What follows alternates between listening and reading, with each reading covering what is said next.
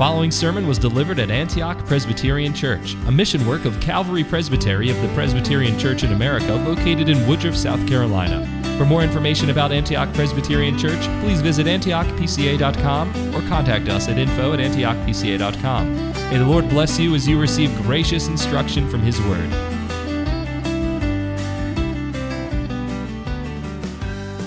One of the root causes of restlessness is concern for the well being of others. One of, the rest, one of the root cause of restlessness is concern for the well being of others. This could be a friend, a husband, a wife, child, a family member, those who are going through hardship or trial. When someone we love experiences pain, isn't it true that we also experience pain to some degree? And this is magnified, especially if we're not able to be with that person. We're not able to see them on a regular basis. Now, in our day and age, we have lots of ways to communicate long distance, but it hasn't always been that way. And even so, there's a huge difference between standing beside someone in their trial and affliction and, and being able to simply call them. And examples of these would be a family member in another state who's battling cancer missionaries in a foreign country who are undergoing persecution. These events make us restless and anxious. And if this is true of the physical, how much more the spiritual? How much restlessness is caused by unconverted family members? Trials that are going on in, in our friends and our family's life that are just hard to answer. And this is very common to all of us. What kind of things make you restless? What kind of things cause your heart to stir within you and cry out to God, asking that He would intercede, that He would move on the behalf? Restlessness can cause great ache, but what happens when you receive the news that those fears have been alleviated? You know, we think of one hand where we're restless for, for, the, for something, for an unconverted family member, or, or something that's causing someone pain. But then, how much joy do we feel when we hear the news that that which was causing problems is gone? The cancer has been, has been eliminated or is, is being completely erased. That family member that we've been praying for for years, if not decades, has begun to show signs of love for the Word of God and love for Christ. The trial and hardships that, ha- that have been plaguing family members have begun to subside, and God is moving in their lives, causing great, causing joy on our behalf. Well, this is, this is what Paul is getting at this evening. As we, as, we, as we come to a close, of chapter 3, and really the first half of this book, Paul is speaking of the restlessness that he has encountered on behalf of the Thessalonians, the restlessness that he has felt because of their trial and persecution and his distance from them. And now, at the return of Timothy, those fears have been eliminated and actually been replaced with greater encouragement on Paul's part, with joy, and as we'll see later on in verses 9 and 10, an eruption into praise and thanksgiving. This is the same feeling of joy that Paul is experiencing when his restless feel, feel, excuse me, his fears are subsided. Now, the context, just to back up a bit, this section is really interesting because here Paul weaves together, he's bringing chapter 3 to a close, and so he's weaving together all these dominant themes that he's been talking about to the Thessalonians. In verse 6 he talks about faith and love, kind of bringing through what he had been talking about in verse in chapter 1, talking about their faith, their love and their hope. In verse 7, Paul talks about the persecution and affliction that he's enduring, and he's echoing the same persecution that they are going through in chapter 2. Again, in verse 6, he talks about his longing for their longing for him, echoing their long, his longing for them in chapter 2. And I think as Paul draws this to a close, he's, he's really giving us a, a snippet of what the church, how the church looks and how it operates, what a healthy church looks like, what characterizes a true church. And secondly, how members of that church live together with one another. So I think what Paul is teaching us this evening, that is no less true today as it was 2,000 years ago, is that as we rely upon each other, as we rely upon our brothers and sisters in faith, Christian faith encourages and strengthens fellow believers. It rejoices in perseverance and results in thanksgiving and praise to God. That Christian faith, your Christian faith believer, encourages and strengthens your fellow brothers and sisters in Christ, rejoices in perseverance, and results in thanksgiving and praise to God. And I would like to look at this in three sections. Verse 6, faith that encourages and strengthens. Verses 7 and 8, faith that rejoices in perseverance. And thirdly, verses 9 and 10 faith that leads to thanksgiving, praise, and continued work to the glory of God. So if you'd look at me, look with me at verse 6. Again, real quick. But now that Timothy has come to us from you and has brought us good news of your faith and love, and that you always think kindly of us, longing to see us just as we long to see you. Paul opens this section really describing the motive of his letter. That at Timothy's return, he quickly sat down to pen this letter to the Thessalonians. Up until this point, he's been reminding them. But Paul uses this, this language, but but now, as in the present, but now that Timothy has come, that Timothy's returned and brought this good news. Now, what is this good news that he's given? Three things. First, their faith in God. Second, their love for one another. And thirdly, their affections toward Paul, Silvanus, and the rest of the missionaries who were with them. Paul uses this word good news. Now, this word good news here is the same word that he uses elsewhere for proclaiming the gospel, for preaching the good news. And here, this is the only place Paul uses it in a different context. Paul uses this word good news for the report that Timothy is given kind of giving the impression that, that Paul is not Paul not only rejoices in the fact that, that men and women come to faith in Christ, but that they are persevering in that faith. I think oftentimes we get caught up in, in thinking of, of conversions as the pinnacle of things, and, and I'm not at all backing down on the glory when a sinner repents. But at the same time, Paul here is laying before us how joyous of an occasion is to hear that the faith and the love of those who have been converted is standing fast and strong.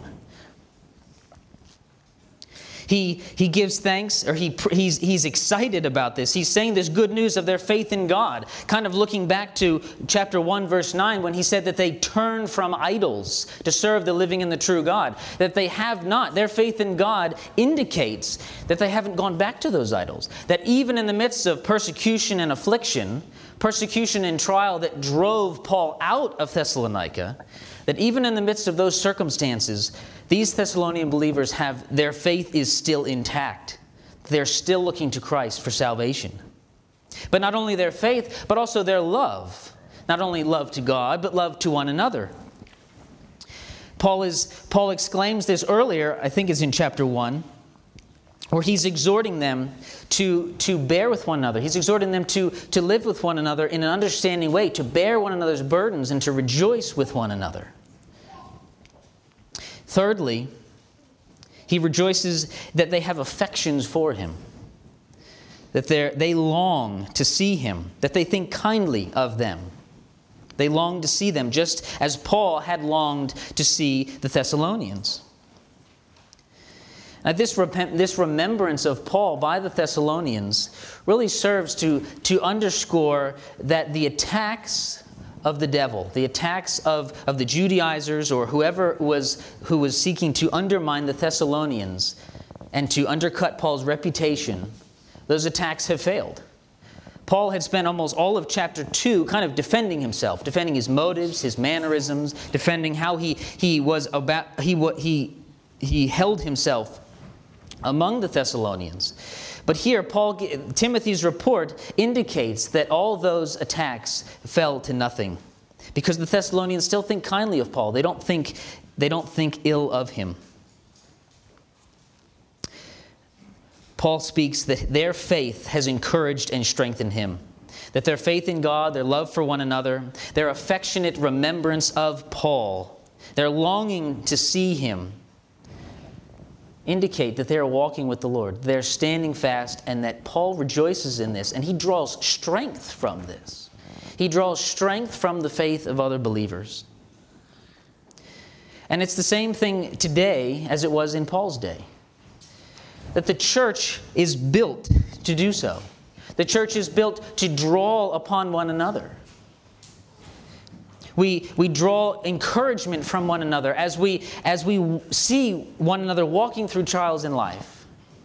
But yet we do not renounce the faith. As hard as things may get, we, st- we hold fast to Christ. And on the flip side, on the flip side, this, this propels us forward to look at each other as models of faith. To, Paul says elsewhere, to imitate him, imitate those who are walking strong in the faith.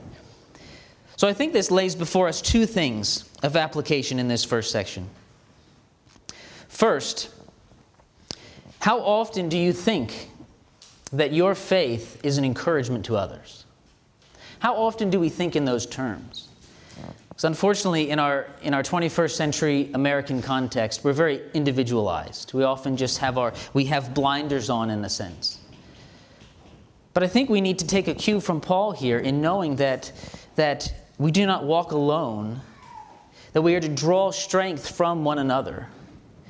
And on the flip side, do we view, do we view our walk as, as necessary to others to draw encouragement from?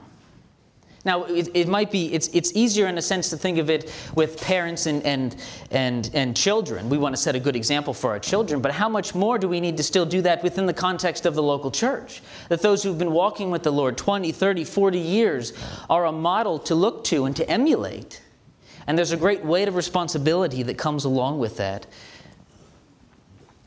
Well, Paul not only looks at their faith and draws strength from it, but he rejoices in their perseverance.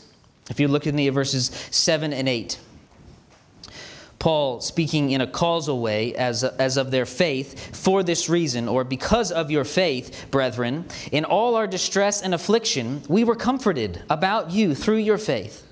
For now we really live, if you stand firm in the Lord. Paul elsewhere had sp- spoken of himself and his view that he looked at himself as the spiritual parent of the Thessalonians. He looked at them not only because he was the first to bring the gospel to them, but also that he was more mature in the faith.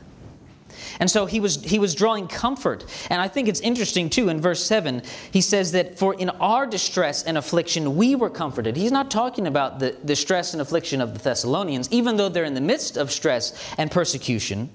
But Paul, now away from them, their, the report of their faith and of their love for Him and their love for God is something that empowers him even at a distance.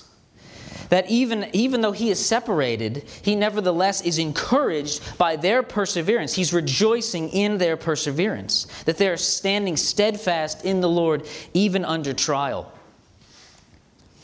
And in verse 8, he says this For now we really live if you stand firm in the Lord. Paul not only draws strength from their faith, but he, he indicates that he looks at his life and the Thessalonians' life as, as intricately intertwined. One, one version translated, translates verse 8, 8 as this It is life to us if you stand fast in the Lord. It is life to us if you stand fast in the Lord. Paul rejoices in them, and he's saying nothing less than what the Apostle John says in 3 John chapter, verse 4 when he says, I have no greater joy than to hear that my children are walking in the truth. So Paul is indicating that he's, he's saying I ha- that, that the, he had this deadness about him while he was worried. That the restlessness he felt inside of himself kind of gave this, maybe not a depression, but this sense of this sense of unalleviated anxiety.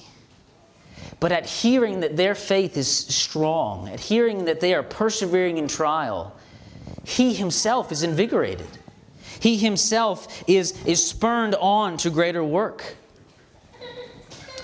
He talks about his steadfastness in the faith because they are steadfast in the faith. He expresses his great relief at their good news and his rejoicing that they, they are steadfast.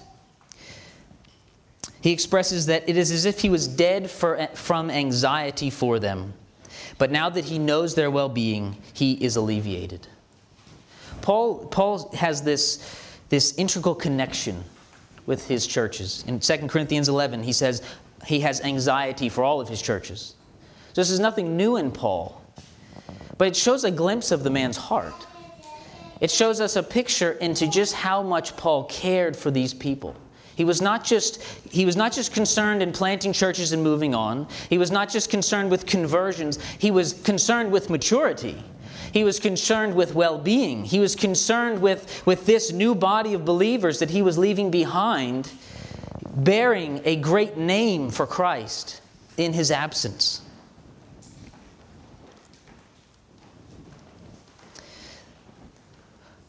Paul sees himself as intricately intertwined with his, with his people.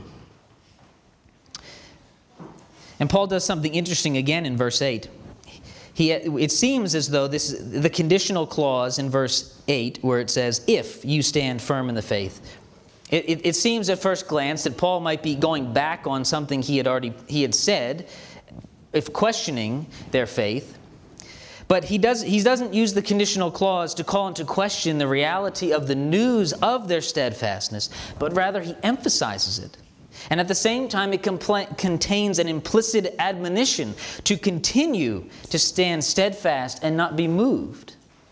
That Paul's using this and saying, Look, we are in this together. I'm drawing strength from you, and you draw strength from me. And as long as you stand steadfast, it encourages me to stand steadfast in the faith.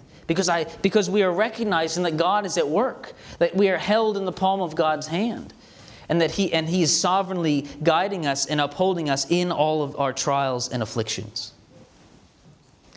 Paul rejoices in the perseverance of these Thessalonian believers. And we see the same thing in Jesus.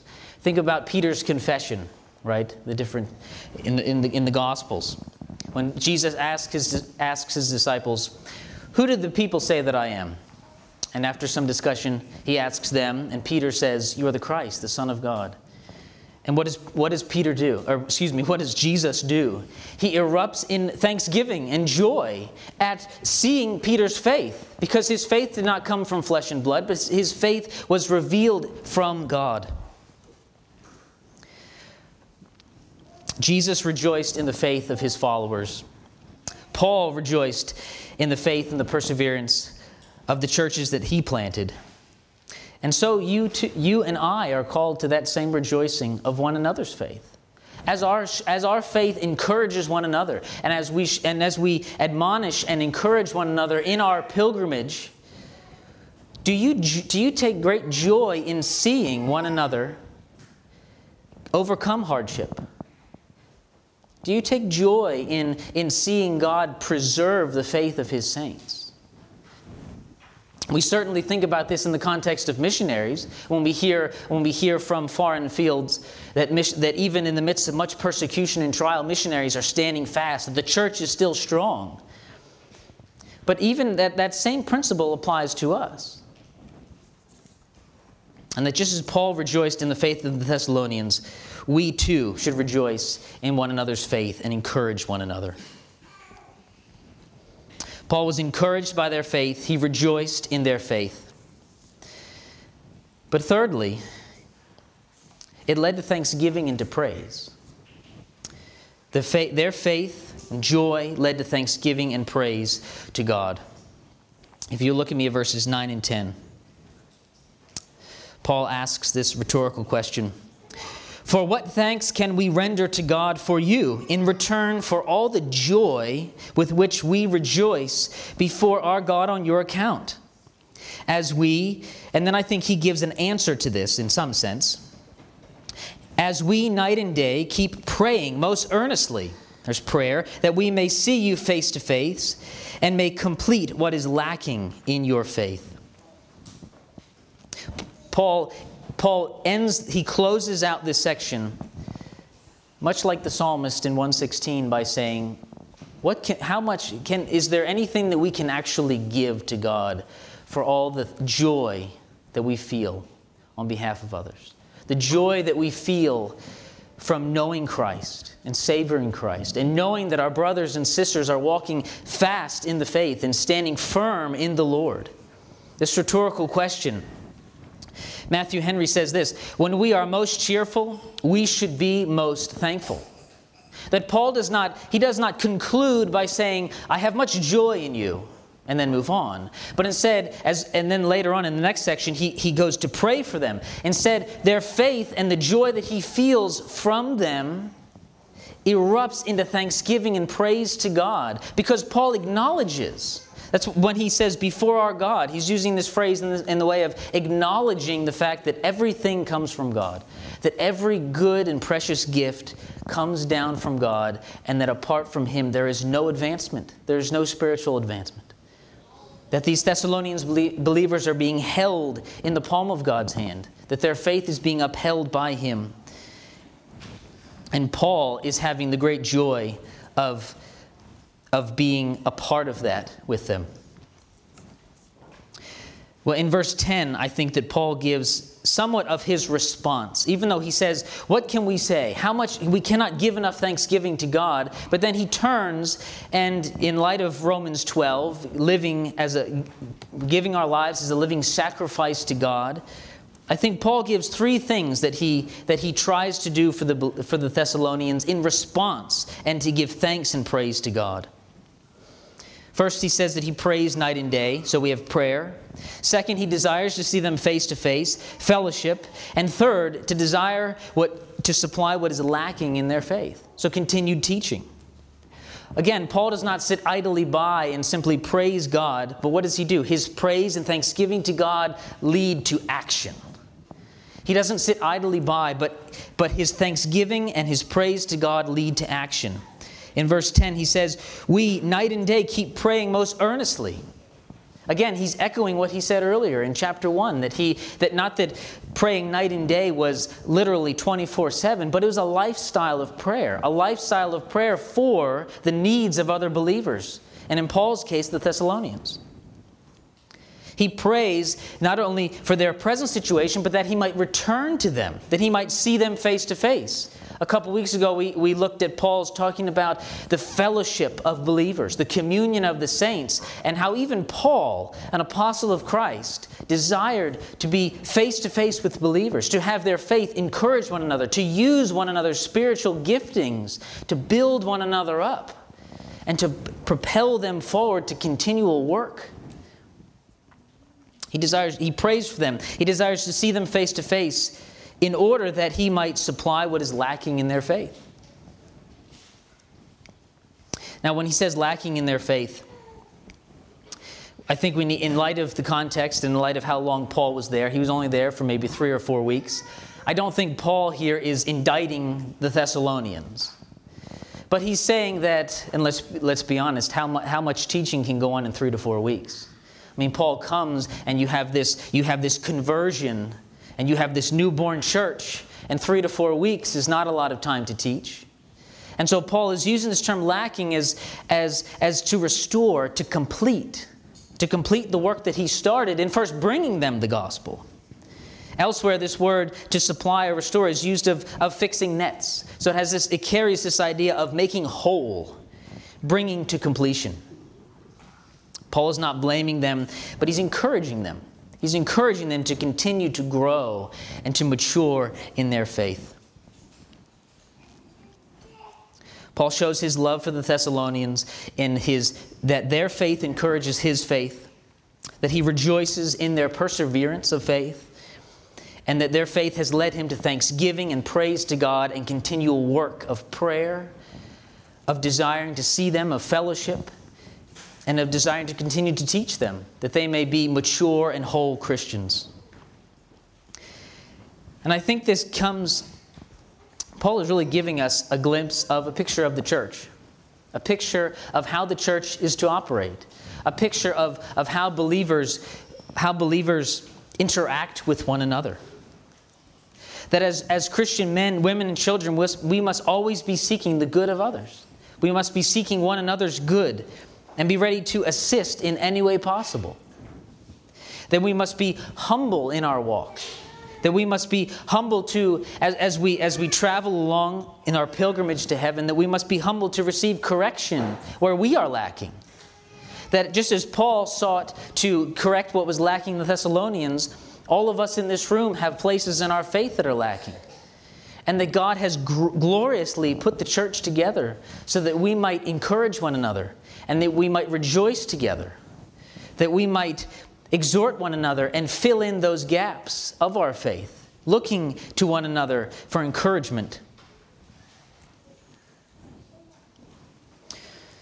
So, as Paul gives us this picture of the church, do these things, can, can we honestly say, can you honestly say this evening that these things are a reality in your life? To draw on the faith of others, to be mutually encouraged, to strengthen one another. Is that something that's on our minds day in and day out? Not only to strengthen one another, but to rejoice with one another to rejoice with those who rejoice, to weep with those who weep, to bear one another's burdens. And lastly, that all of it leads to thanksgiving and praise to God and continual work for one another and for the advancement of the kingdom. Does our joy in Christ, does our joy in one another lead to thanksgiving and praise? As I was, as I was studying this week, that was one thing that convicted me, is how often do we pray and we ask God for many things, and then we are graciously given those things. But how quickly, how quickly do we give return thanks to God for them? Or is it days or weeks later that we remember that God did answer that prayer that we prayed? Does your joy result in thanksgiving and praise to God?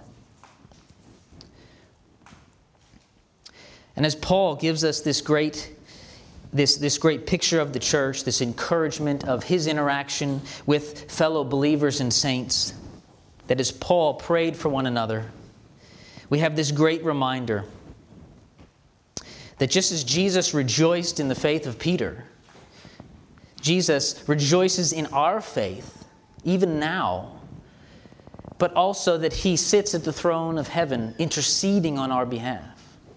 Do we, do we ponder and think about those things that, that, that as we seek, that we are really seeking to emulate Christ in all that we do in all of our interactions with one another? That we seek to emulate his, his, his sacrifice for us in, in leaving the glory of heaven to come and, and take on human flesh? Do we think and do, do we think and rejoice in the sacrifice of him going to the cross for us? and bearing upon himself the wrath of God for our sin? Do we rejoice and do we, do we walk in a manner worthy of the calling to which we've been called? Seeking to do for one another in the church what has been done for us. Paul gives us this great reminder. And, and, and it's, I think it's especially pertinent for a church like us because we're smaller and there has those advantages that we might know one another, that we can walk alongside one another, very intertwined with each other's lives because we can get to know one another. We can, we, can ha- we can know one another's trials and hardships. We can share with one another. We can testify of God's goodness in our lives. And do we take advantage of that? Because I do believe that that's how God designed His church to operate. That the faith of each other would encourage, that we would rejoice together, and that we would give all to the praise of glory and thanksgiving to God for what He's done. Let us pray. Our gracious Heavenly Father, we do thank you. Lord, we thank you for the church. We thank you for the example that Paul gives to us in this letter to the Thessalonians. Lord, that you have not ordained us to walk alone but Lord, you have united us together by our union with Christ by the power of the Spirit, and that you have equipped us to walk together, to encourage one another, to exhort one another, to rejoice with one another, to give praise and honor to you together. Father, we pray that as we go into this week, that we would be ever mindful and intent on, on living a life that encourages our fellow believers, that encourages our brothers and sisters. Father, we pray that and we dedicate ourselves to you in the sense that you would use us to the glory of Christ. Father, we pray that, that you would do this for us. Lord, and now as we take up this dedicatory offering, we pray that you would use it as well to advance your kingdom. Father, we pray that you would be honored and glorified in every facet of our lives. It's in Christ's name we pray. Amen. Thank you for listening to this sermon from Antioch Presbyterian Church. We are located in the historic Cashville community of Woodruff, South Carolina, near the intersection of South Carolina Highways 101 and 417. For more information about Antioch Presbyterian Church, please visit antiochpca.com.